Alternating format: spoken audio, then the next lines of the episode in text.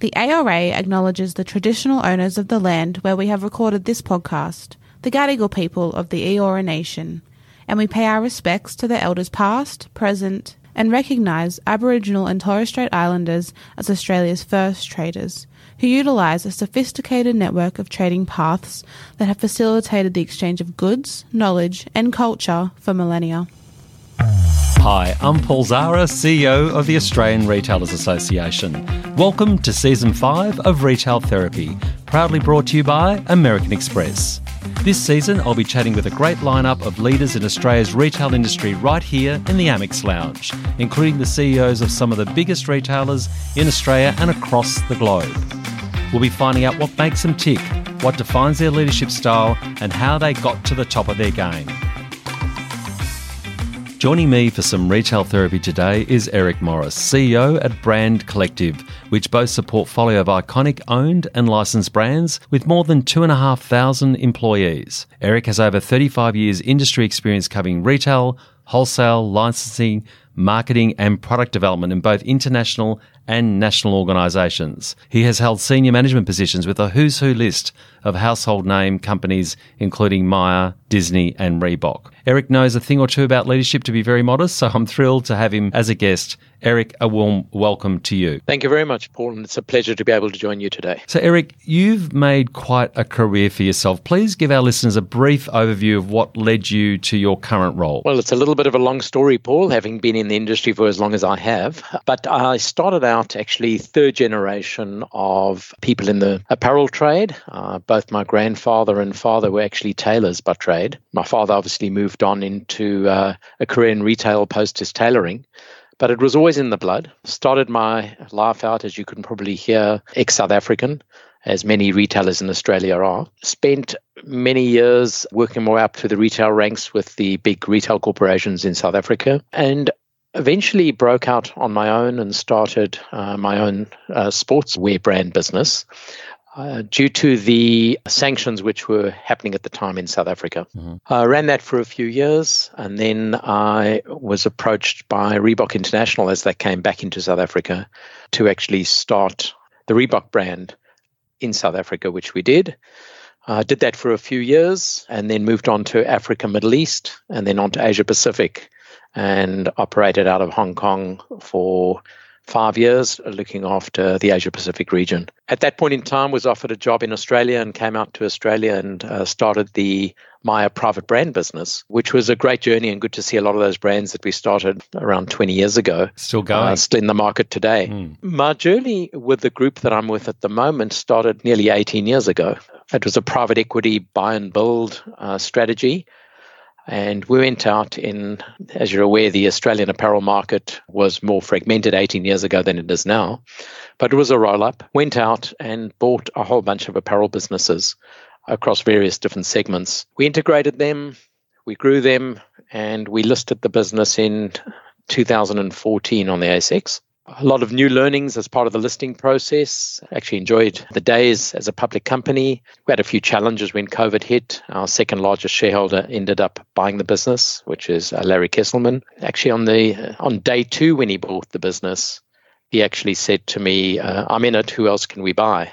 And we ended up going out and purchasing the brand collective business. We ran the two independently for the first probably eight months or so. And we decided to amalgamate the two businesses and bring 130 people out from the Port Melbourne business.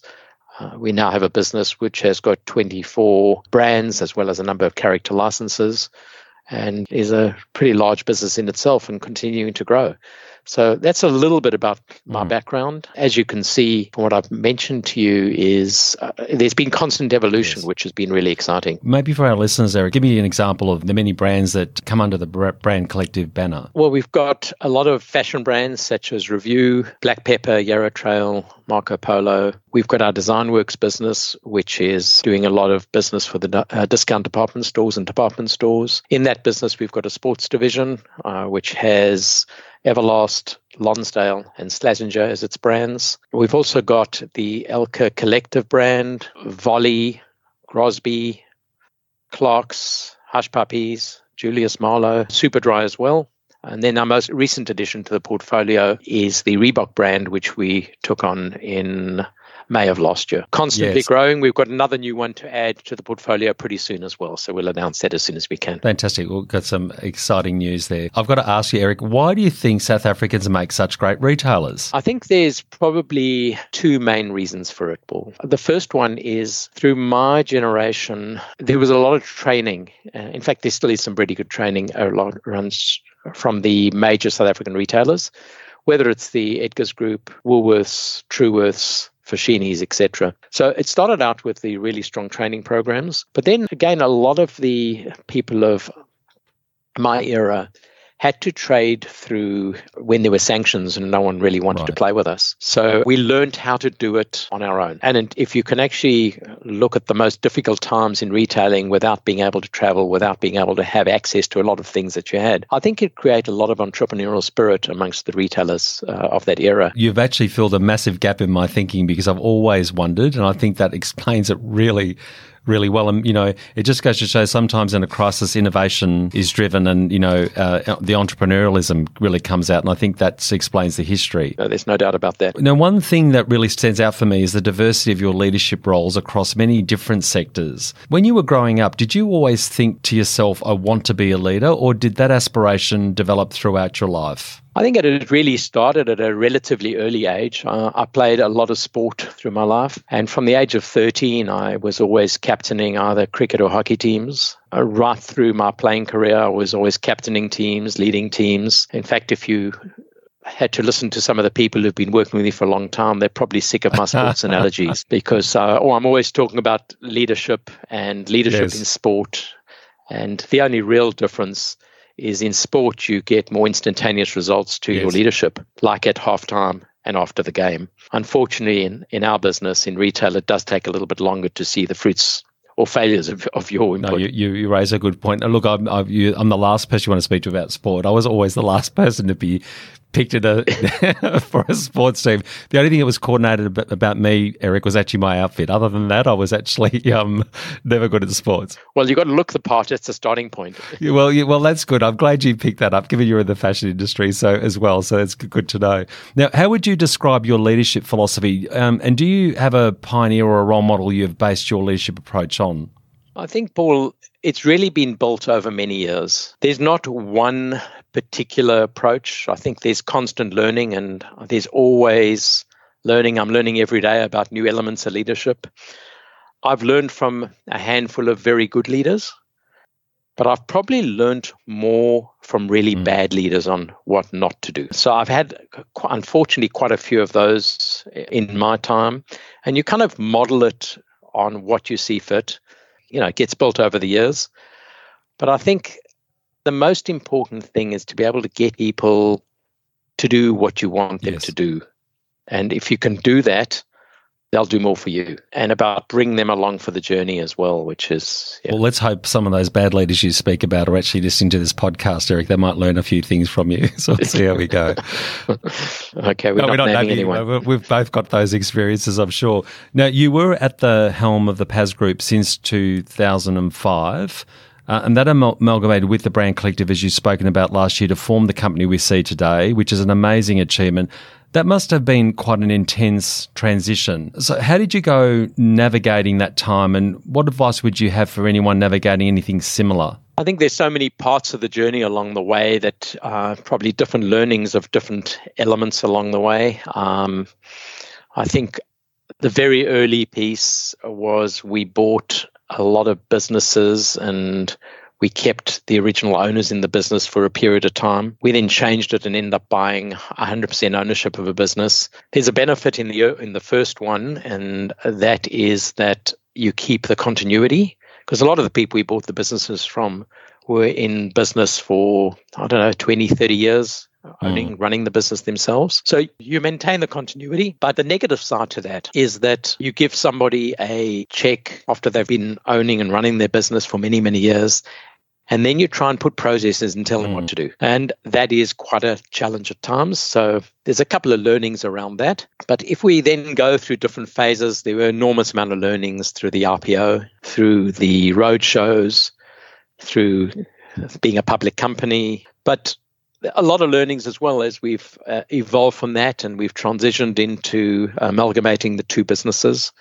And the integration of having two uh, different cultures is never no. easy, particularly when there's a culture you've built for close on 18 years. And then, you know, on top of trying to amalgamate the two businesses, uh, Reebok comes into the equation and that adds another third uh, complexity mm. to it. But I think we should never lose sight of the cultural differences that that exist. But probably the biggest learning I've had, I'll credit to an ex-chairman of mine, Bob Dalziel, who was the very first chairman yes. at PAS.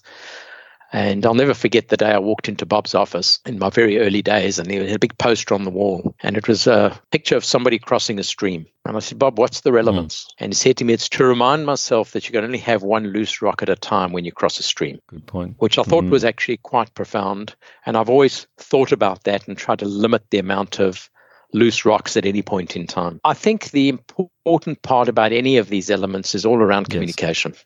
Okay. And the more you can communicate, the better. Um, the more open it is, the more free the communication is. As much consultancy that you have that you can do along the way is preferable. Not always as easy as that, but um, I think some of the, those are some of the key learnings. Mm-hmm. It's not surprising that change management is one of your core skill sets. And that is a skill that we've certainly been in need of in recent years. So, what do you see as the key disruptive challenges in retail? I think there's a few of those, Paul. We saw the big move to e-com, mm-hmm. and you know, we looked, uh, we saw that, and everyone was talking about the death of bricks and mortar retail. I never believed that. I knew that it's been around forever, and it's just going to evolve into what has now become a real omni-channel environment. But what's been interesting to note as we've come out of the whole COVID piece is the preference for people to actually go back and shop in stores. But the importance of online is not only as a shopping tool, but really as a research tool. And just uh, really so important that everything is integrated yes. and you can buy from the stores, you can buy from the warehouse, you can ship from the stores, you can ship from the warehouse, whatever it may be. I think that's the the one. Uh, the other one, which I'm sure is quite close to your heart, is the ongoing staffing issues, which are yes. happening in retail post COVID and will continue to be an issue. I think the general cost of doing business in Australia, uh, you know, when we're dealing with international brands, it's always hard for them to understand the immense costs we've got on uh, labor and on uh, yes. rentals. So I think those will continue for a while and we may see them evolve a little bit. But uh, there's no doubt the the new one is all around the sustainability and the circular economy which is taking place. And i think that's a, a really important one that we all need to embrace. Purpose is the absolute key point. And whether it's purpose around sustainability purpose around anything else. And I think the consumers out there these days are always looking to companies who have purpose. Yeah, absolutely agree. And it's so good that you raised that. I'm so pleased to hear. And if anyone listening wants to learn more about sustainability and what we're doing for, uh, as an industry, please hop on our website, retail.org.au, sustainability under resources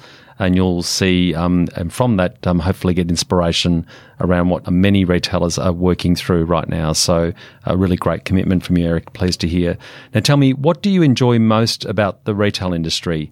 You know, you've you had a long history and, and hopefully much longer to go in your time in the industry. What do you what do you enjoy most? What drives you each day? It's certainly without doubt the variety it provides. And I think anyone who gets into retail, a lot of people in retail moan like hell about retail. None of us would ever really want to get out of it. So it's the variety it's the constant evolution and the excitement of the constant evolution. And there's just so much to it. I mean, I remember when I first started my own brand many years ago, from seeing the design stage and walking around and seeing people actually wearing your products. And to this day, I walk out and you know, obviously got a lot of brands out there in the market. And uh, it gives me great pleasure every time I see someone wearing, whether it's an Everlast hooded yes. top or a pair of Reebok shoes or whatever it might be and it's great to see the whole evolution of it. And it's really something which, once it's in your blood, I think is absolutely imperative. And it's exciting. So lots yes. of sleepless nights along the way. It's not no, for the faint hearted. True. That's very true. But lots of joy, huh? A lot of yeah. joy out of it. Absolutely. Now, if you could turn back the clock, Eric, and give one piece of career advice or wisdom to your 20 something self, what would that be? I think it would probably be to go with your gut feeling. Mm-hmm. Sounds a bit corny when I say it, but the amount of decisions that you make which you have an early feeling about. It could be about product, it could be yes. about people, it could be about anything. More often than not, you actually were right yes. in the first instance. And we tend to, as retailers, wait for too long before we make decisions on any of those elements. Whether it's a bad seller in store, it's always going to be a bad seller. Yeah. It's not going to get better. Underperforming employees are going to continue to be underperforming employees. They don't generally turn around that quickly. So I'd say that was probably the most important element if I think back on it. Probably another small one which I've tried to focus on throughout my time is just do what makes common yes. sense. If you can do what makes common sense, more often than not, you'll be right. And look, eh, that's they're really good words of wisdom. I, I funnily enough, I only was giving the similar conversation yesterday with a colleague, and you know, intuition has a big part to play in success because often we we doubt ourselves, we don't, we second guess ourselves, we we go and get too much information and too much advice, and we don't make decisions. And so important to to listen to what your heart's saying, and um, and equally to back yourself you know, given you know in many cases you've seen most of these things all before, and you you sort of just got to keep keep trusting yourself that you're you're on the right track. So really good good mm. good uh, good advice there. Yeah. I'll probably add another point in there just around retail and something that is really really important and one of my biggest learnings along the way as well is the importance of being mm. resilient. Mm. You know, we've gone through lots of ups and downs over the years in different economic cycles, different businesses you have through ups and downs. But if you can just remain resilient and positive throughout, uh, and realize that these are only trends, and you know whether we're going through another down cycle, it's just another t- point That's in true. time we're going to turn around and say, "Do you remember when?" No, very true. And look, we don't deal. The good thing about the industry is we don't deal with life and death situations in many cases. So um, we often we don't. overrate things. Now, tell me how you think about growth and your decision making process that co- coincides with that, because you you definitely um, have such a strong entrepreneurial spirit, and you've seen you know, uh, brand collective to what it is today. How do you think about growth? Okay, I think the most important element is one has to start off with a growth mindset, and you have to surround yourself with as many people as you can who've got a similar growth mindset. And if you've actually got like minded people who are all thinking about growth, I think that's a, a, really good starting. The most important element when looking at businesses and growth, what I always look at is what is the USP? What is the key proposition and how does it differentiate mm. itself? And that could result in an acquisition of a new license, a new brand, where we grow, how we grow, and the most successful brands or businesses are people who differentiate themselves. They offer something. It would have to be in product, it would have to be in service, it would have to be in price, it has to be in something. If I look at it that way, uh, that's probably the starting point for it. The way we look at organizations as well, things could be small but have obvious yes. potential. There's often businesses which you look at and say, well, it's it's tiny, but I can really see it. And we've got a great brand in our portfolio. Uh, I talk about an Elka Collective mm-hmm. brand, tiny brand. We could see the potential in it, and we are rolling out a lot of stores at the moment. It's got a very different handwriting and a USP. So the other one we look at as an organization is uh, what are the synergies? Uh, I'd always say don't be fooled by synergies because sometimes they're not really there. Uh, we know lots of situations in retail where that happens. Um, but they should be a byproduct of what you do. Are there synergies attached to any new business that you get as part of your portfolio? Wonderful. And look, you've certainly developed that eye for success and you've picked many, many winners. Eric, thank you for joining us today for some retail therapy. Congratulations on all the work you're doing at Brand Collective and we wish you continued success. My pleasure, Paul, and thank you for having me. Thanks for joining me today for Retail Therapy in the Amex Lounge. If you haven't already, make sure you hit that follow button on Apple Podcasts or Spotify. You won't want to miss an episode. We can be found wherever you listen to your favourite podcasts. If you're a new listener, you can find our back catalogue of new episodes, over 50 now, on our website. We've covered small business, sustainability, tech and innovation, and we even release a yearly Christmas mini series. For more information on what we do at the ARA, head to retail.org.au. Follow us on LinkedIn, Facebook, Twitter, or Instagram, wherever you love to connect. All of the links can be found in the show notes. I'd now like to welcome Kelly Taggart, CEO of Roses Only, to the Amex Lounge. Roses Only is a leading Australian owned retailer for delivered premium flowers and gifts. Its passionate florists, friendly floral consultants, and dependable delivery drivers have brought joy to millions of people all over Australia. Formed in 1995, it brings together 45 years of floristry experience and established 10 florist studios in major cities nationwide, as well as some partner florists. Kelly, thanks for joining me today. Thanks, Paul. Nice to be here. Since its inception in 1995, Roses Only would have witnessed a lot of change and development in the floristry business. What are some of the ways you've innovated and evolved the business? Yes, we've uh, certainly seen a lot of changes since 1995. Uh, back then, I think uh, you would have been going into a physical florist shop to buy your flowers. And these days, you have a lot of options where you can buy online, whether it's uh, through your mobile phone, either calling someone and talking to a real person, or buying online through your phone or your laptop. So it really um, provides a lot of advantages there in ways that you can order in all manner of types. We've even had someone that has called in while they were riding a horse uh, and ordered flowers on their way to whatever it was that they were doing, riding a horse. Would you believe it? So, I guess um, back then also first when we were online payment options uh, there wasn't many available. So i think we only had one payment option available. And then it's been with the likes of relationships like american express that we've been able to really diversify those payment options for customers. And even now uh, recently we've been able to roll out uh, pay with points for american express. So you can pay with your credit card points to buy your flowers which we think is really cool. So i guess the evolution of social media has also impacted our industry quite a bit. The way that we market to customers online, uh, the rise of Google AdWords um, is a major part of the floral industry.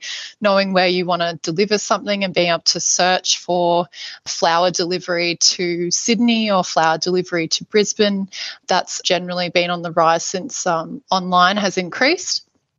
Uh, and also being understanding of how we can impact uh, the environment um, with more sustainable floristry as well. And I guess over the last 15 years, we've really focused on being a data driven company and using that data to make sure that we're not creating the waste in the first place. So, making sure that we're buying what we need for when we need it, for when our customers want it, which I'm sure you can imagine is a really difficult task. Uh, we have about 100 different types of flowers and greenery that we manage throughout the year. Um, so you can imagine the complexity that goes with that. And we've been able to get our wastage down to around 2 to 3% overall, which I think is pretty fantastic. Apart from that, though, we're always looking at ways that people are doing things internationally and talking to our local flower farms to see what other sort of uh, business practices we can adopt as well.